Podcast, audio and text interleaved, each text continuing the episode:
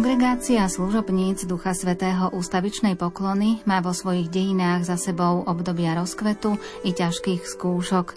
Dnes nám o nich porozpráva sestra Stella Mária. Zaznie hudba podľa výberu Diany Rauchovej. O zvukovú stránku sa postará Marek Grimovci a príjemné počúvanie vám praje Andrea Čelková.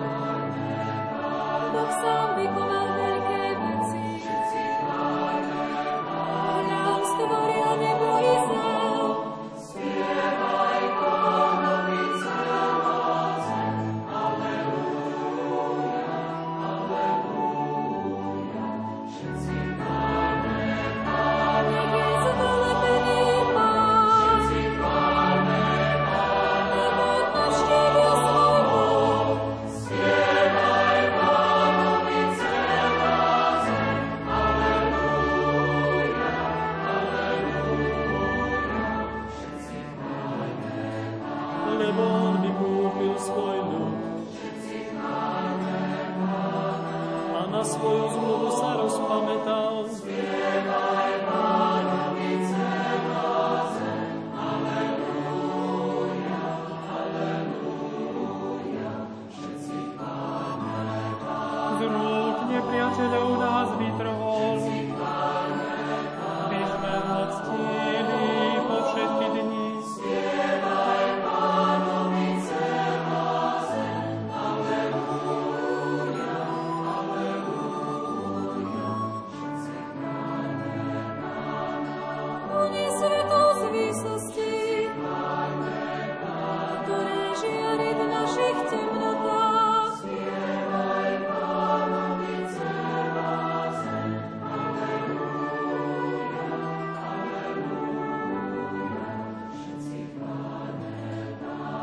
Dielo,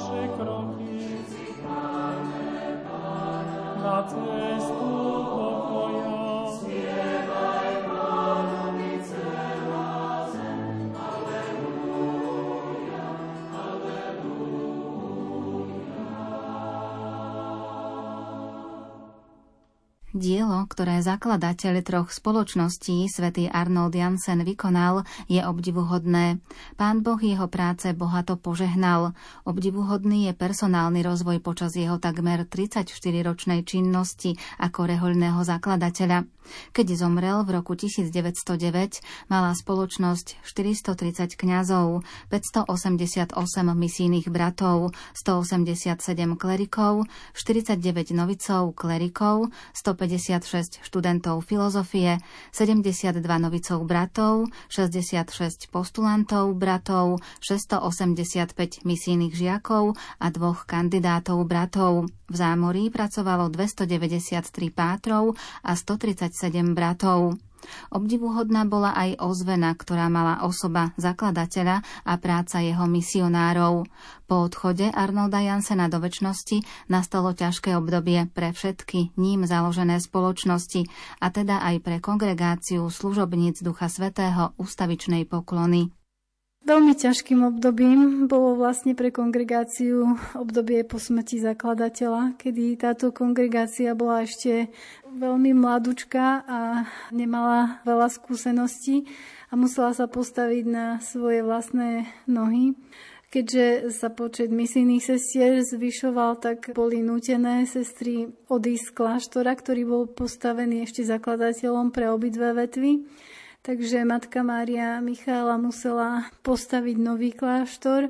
Čiže toto obdobie toho prvého rozvoja bolo pre sestry jednak náročné, ale myslím, že to bolo aj veľmi plodné a pekné obdobie, pretože ako náhle sa sestry dostali, teda presťahovali do svojho vlastného kláštora, mohli príjmať vo väčšom znovu povolania, pretože pri smrti zakladateľa ich bolo ešte len málo. No a v tomto období potom bolo možné aj zakladať nové kláštory, čiže po tom ťažkom období nastáva aj to obdobie takého rozkvetu, kedy sa kongregácia stáva známou nie len v úzkej dedinke Štajl, ale neskôr aj v Amerike, potom ďalej v Ázii a šíri sa aj v Európe ďalej.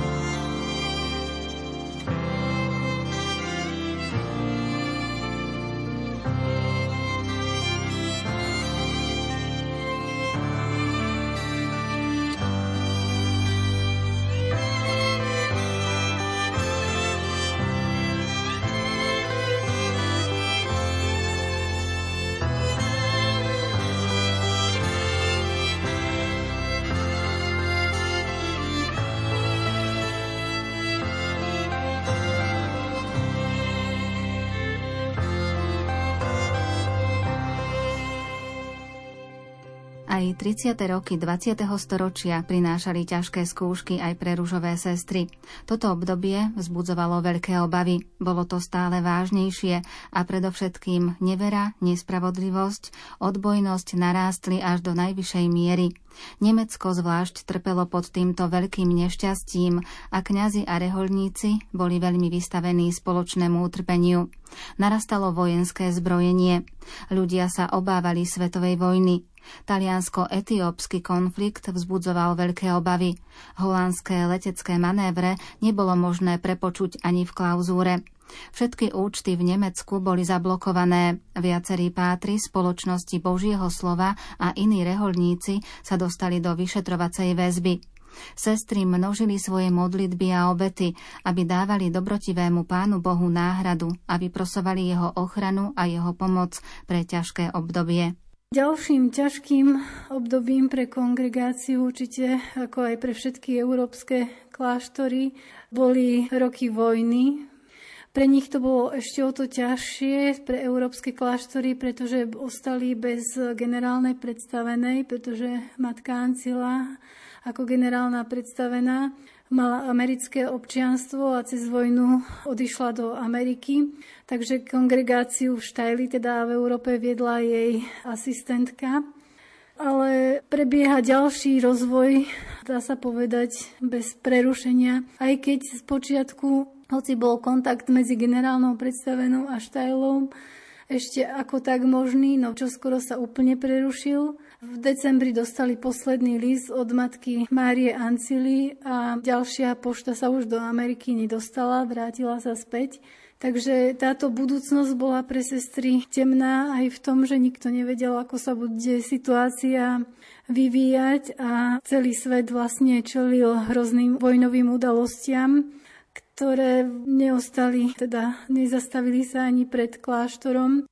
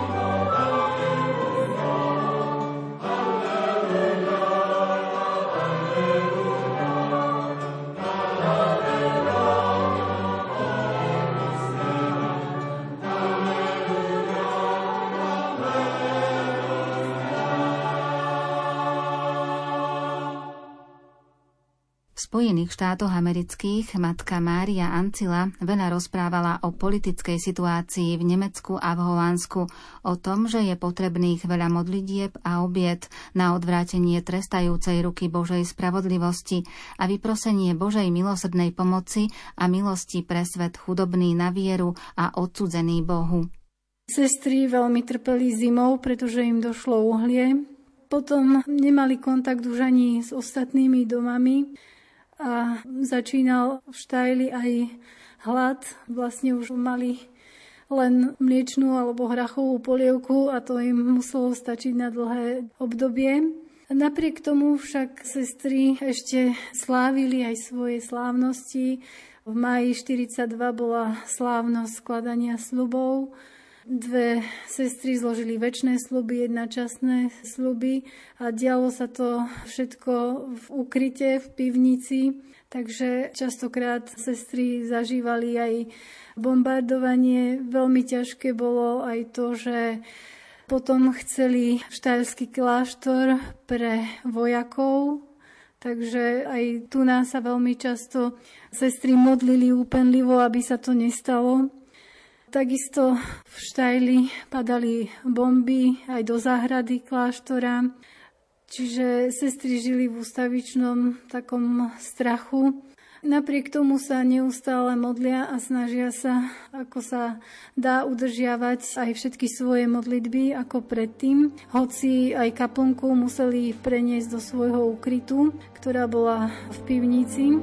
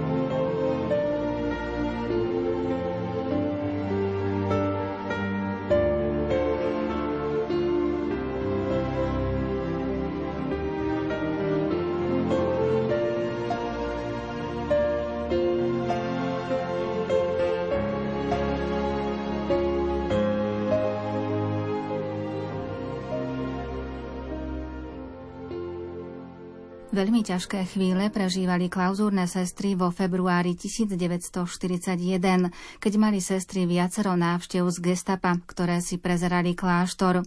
Už začiatkom februára začali zmiernu pobožnosť, zároveň aj omšovú novénu, počas ktorej sa každý deň slávila svetá omša. Na deviatý deň dostali rozhodnutie, že môžu ostať v kláštore. Na to sa vrúcne modlili ďakovnú novénu. V okolí sa už roznieslo, že budú musieť opustiť kláštor. Ľudia sestrám preukazovali veľký súcit. Sestry Božej prozreteľnosti veľkodušne ponúkli novú časť ich kláštora svätého Jozefa v Štajli, no aj oni dostali nasťahovalcov a museli im poskytnúť svoje voľné miestnosti. Pokojný štajl sa veľmi zmenil. Po kláštornej ulici sa ozývalo udieranie bubna a vojnové spevy. Vodne v noci sa hore dolu premávali autá, no sestry si postupne na to zvykli. Takisto veľmi ťažké bolo toto obdobie nielen pre Štajl, ale hlavne pre Berlín. Berlín bolo, ako vieme, najviac bombardované mesto a sestry tam majú kláštor prakticky v centre mesta Takže aj tie zažívali tieto veľké útoky, ale napriek všetkému sa rozhodli ostať v Berlíne, hoci dostali aj ponuku, že aby mesto opustili. Bolo to veľmi ťažké, keď aj v kronike čítame, že pokiaľ vidno z najvyššieho okna domu vidíme iba roztrieskané domy, vyhoreté domy na uliciach, je len kopec črepín, aj okolo samotného domu sú samé črepiny a sestry píšu, že črepinami z okien kláštora naplnili niekoľko debieň. Takže je to také, ale sestry napriek tomu sa snažili udržať a aj keď museli takisto tam žiť len v pivnici, takisto svojou modlitbou sa snažili stále vyprosovať mier, ktorý bol taký veľmi vytúžený.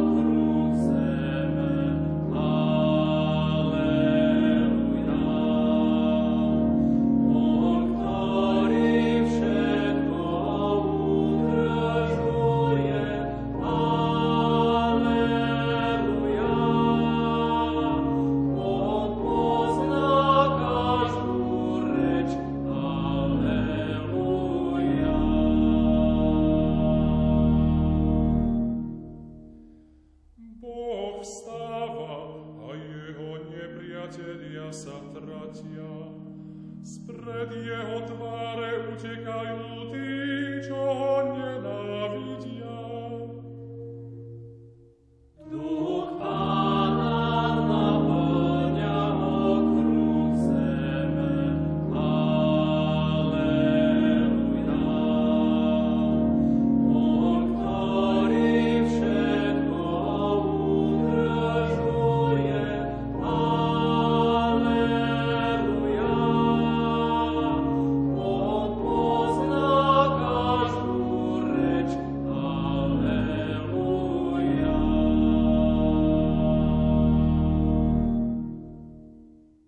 12. februára 1941 prišiel v Štajli väčší počet aut gestapa nemeckej štátnej polície k misijnému domu. Všetci obyvatelia domu sa museli zhromaždiť a bolo im oznámené, že celý misijný dom a noviciát sa musí do niekoľkých hodín vyprázdniť a uvoľniť Tlačiareň, múzeum a časť dielní boli rovnako zhabané. Obyvateľom misijného domu nechali na bývanie iba dom St. Gregor s oddelením pre chorých – Novici klerici boli poslaní do St. Augustína. Viacerí starí a chorí bratia boli ubytovaní v nemocniciach. Mladší bratia, ktorí boli schopní narukovať, odišli do kláštorov v Nemecku, kde sa museli dať do služby v armáde. Štajlské časopisy sa už viac nesmeli vydávať. Keď gestapo skončilo svoju prácu v misijnom dome, prišli k misijným sestrám. Bolo rozhodnuté, že sestry majú svoj kláštor s výnimkou južného krídla, v ktorom predtým bývali klauzúrne sestry a nemocnice St. Anna uvoľniť pre nasťahovanie vojakov. Popoludní prišlo asi 11 mužov z gestapa aj k sestrám do klauzúry a prezreli si miestnosti kláštora na všetkých troch poschodiach. Sestry v Štajli sa veľmi obávali vykázania z kláštora a stalo sa to naozaj, že vlastne vojaci prišli, že chceli zhábať kláštor väčšnej poklony a nakoniec to bolo tak, že iba zabrali prvé poschodia a prízemie. Sestry sa vlastne potom museli tlačiť v hornej časti domu a na povale, ale nemuseli prísť o dom. Bolo to veľmi náročné obdobie, pretože v dome boli vojaci, od ktorých boli sestry oddelené len doskami a museli teda zažívať aj hluk, aj všetko, čo k tomu patrí.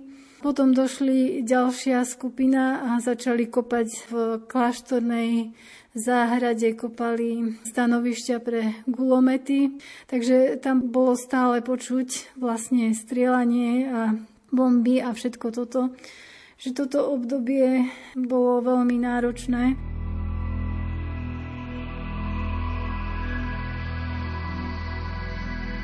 O obdobiach rozkvetu a najmä ťažkých obdobiach pre sestry kongregácie služobníc Ducha Svetého ústavičnej poklony nám porozprávala sestra Stella Mária.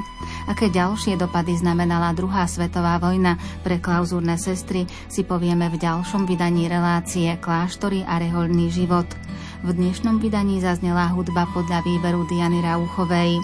O zvukovú stránku sa postaral Marek Rimóci a za pozornosť vám ďakuje Andrea Čelková.